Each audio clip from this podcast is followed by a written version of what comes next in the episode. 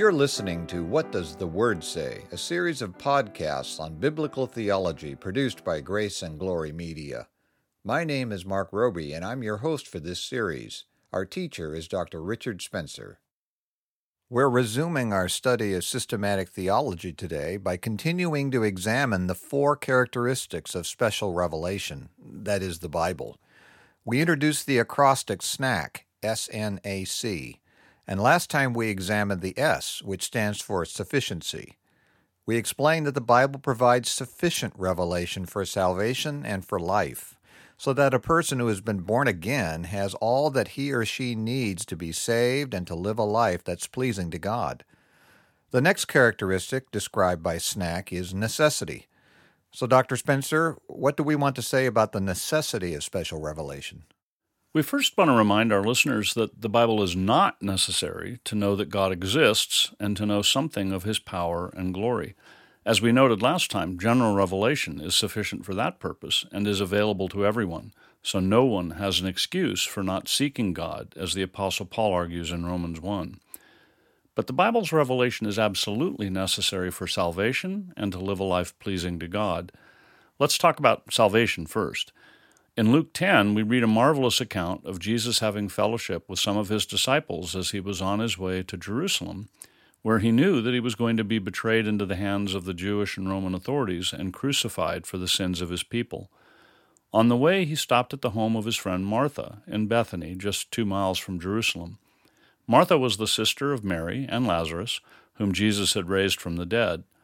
While Martha was distracted with the preparations for dinner, Mary sat at Jesus' feet listening to him.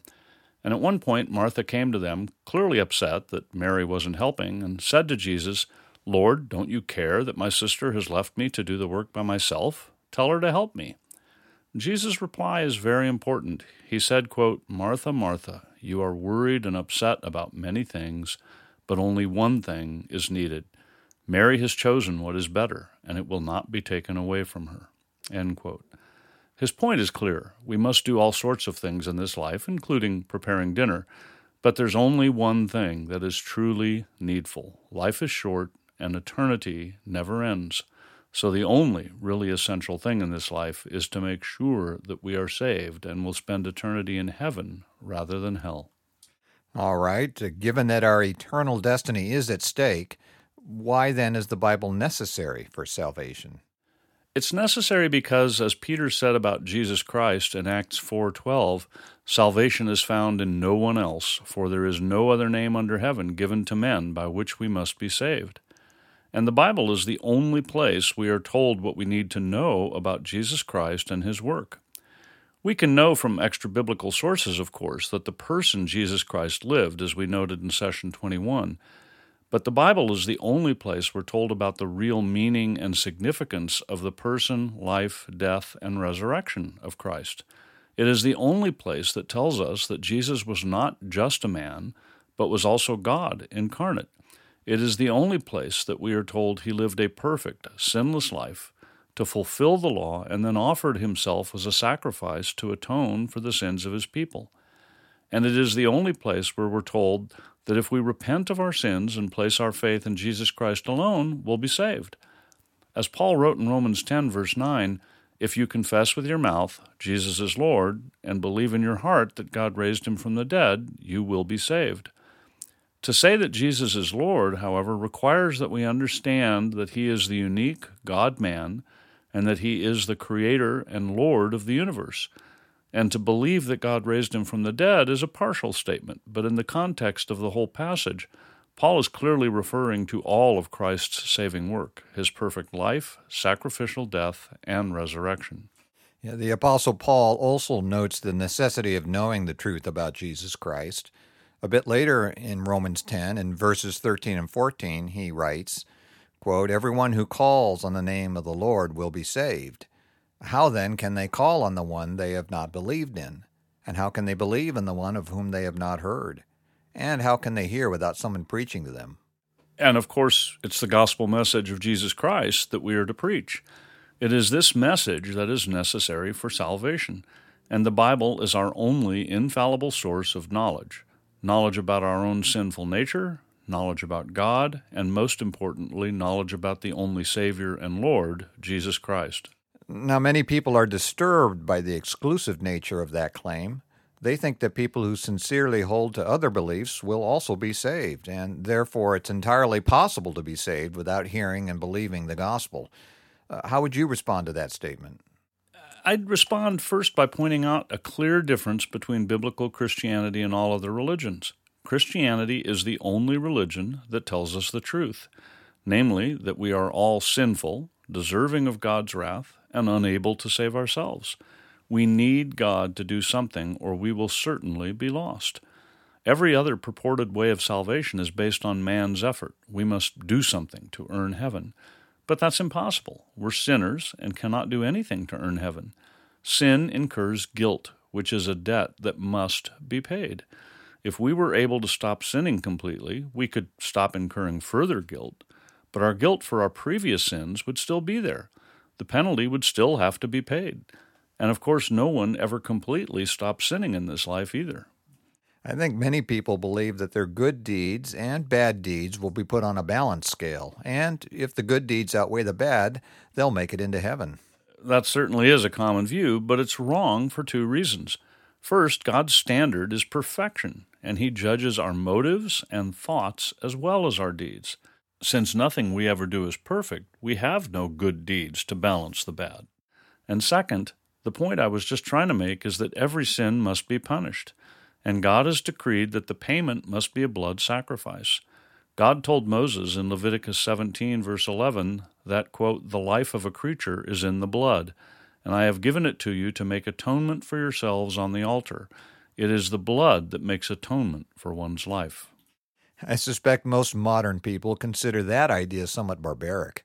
I'm quite sure that's true, but we need to come to grips with just how serious sin is. It is cosmic rebellion, and it must be atoned for. We recoil naturally from blood, partly because we're removed from the need to kill and prepare our own meat, but also partly because we intuitively understand that blood represents life. The fact that blood is required to atone for sin shows just how serious the problem really is. God cannot simply wink at sin. I'm sure that some would object and point out that we are called to forgive others, so why can't God do the same? God cannot forgive sin without the penalty being paid because he's the judge of the universe. If I steal from someone who happens to be a judge, he can forgive me on a personal level, but if the case comes before his court and I'm found guilty of the crime, as judge, he cannot simply say that he forgives me. Justice demands that I be given some form of punishment and he must abide by the laws of the state and sentence me appropriately.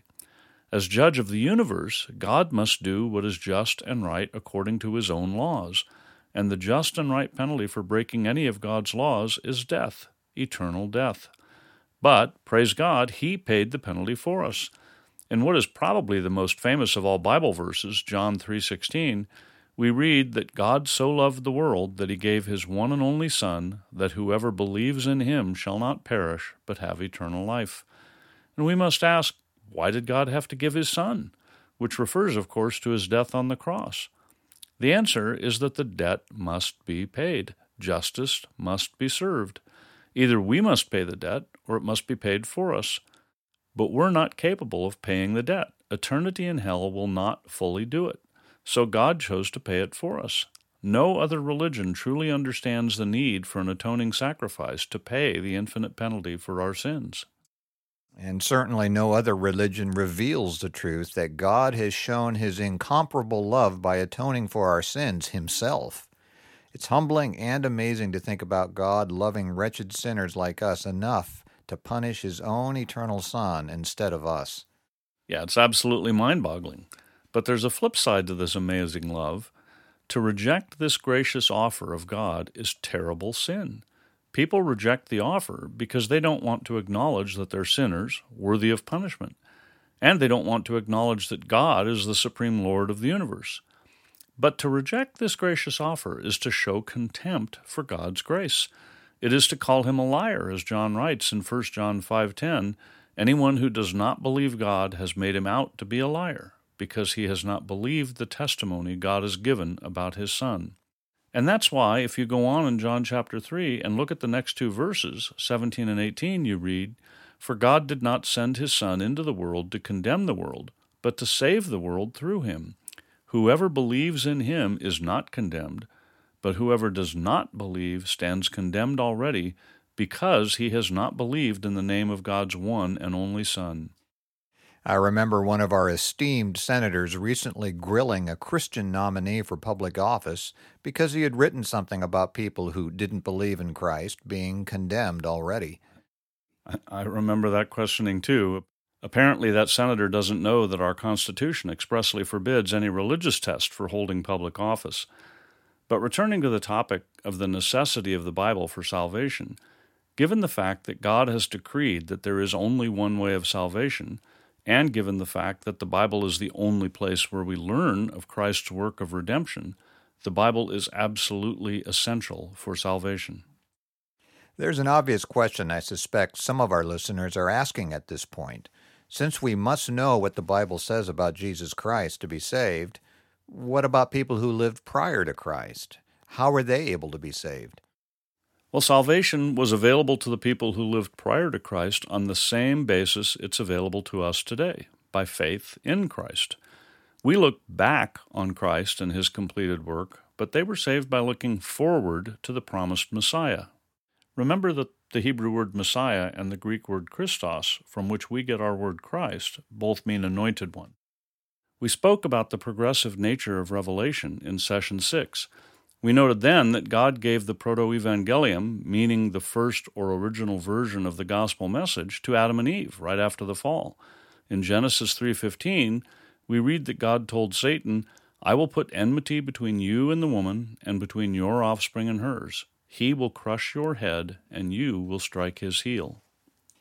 And as the term progressive implies, over time God revealed more and more about this Redeemer, who is Jesus Christ. That's true.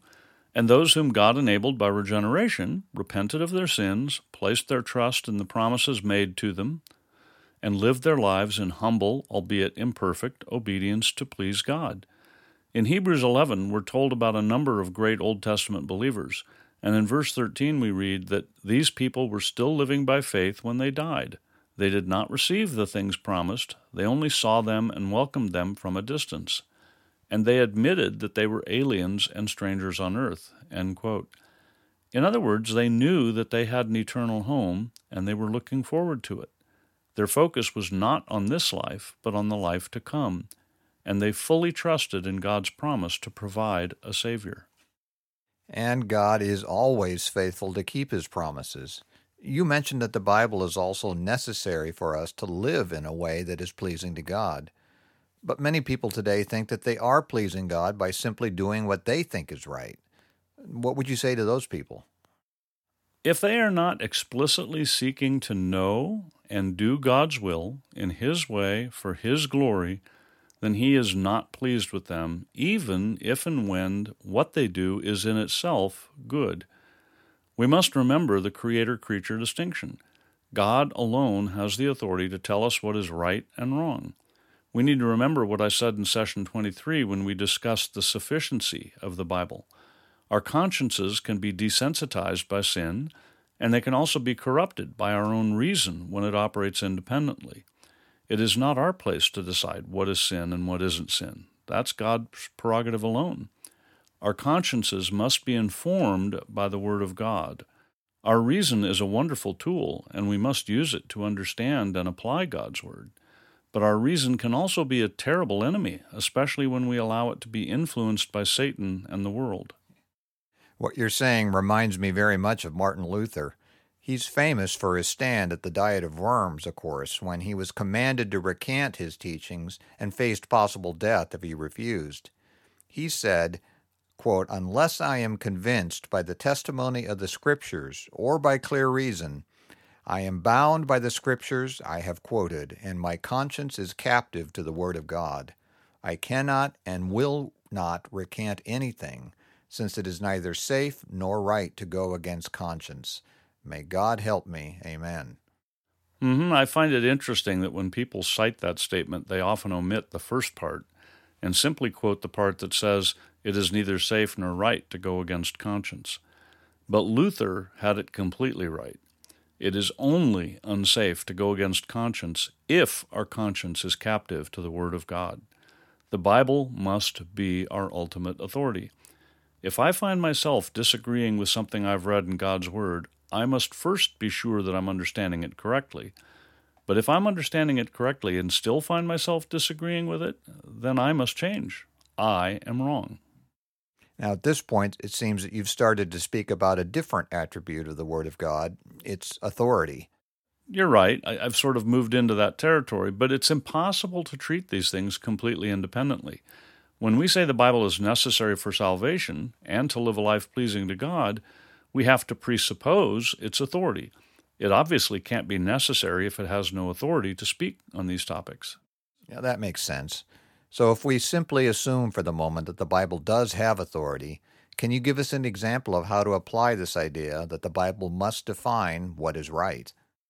There are a number of important and current issues in the church where the authority of Scripture to define what is right is of critical importance. Uh, for example, many professing Christians today have given up on the idea of eternal hell. They will either say that it doesn't exist at all or that it isn't eternal. The basic rationale for believing either one of these two theses always boils down to human reason saying that it's somehow not fair. There is no cogent biblical argument in favor of either of these positions.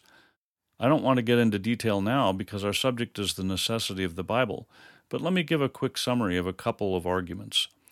In Matthew 25, verses 31 and 32, Jesus told us about the day of judgment, when he will come to judge all people. He said that, quote, When the Son of Man comes in his glory, and all the angels with him, he will sit on his throne in heavenly glory all the nations will be gathered before him, and he will separate the people one from another, as a shepherd separates the sheep from the goats. He then goes on to describe the judgment, and with regard to those who have rejected him, he says in verse 41, quote, Depart from me, you who are cursed, into the eternal fire prepared for the devil and his angels. Unquote. And then again in verse 46, quote, then they will go away to eternal punishment, but the righteous to eternal life. In all three places where the word eternal is used in the NIV translation of these verses, the Greek word is aionios, which means eternal or without beginning or end. We could cite other evidence, but the Bible could not be more clear about the eternal nature of both heaven and hell.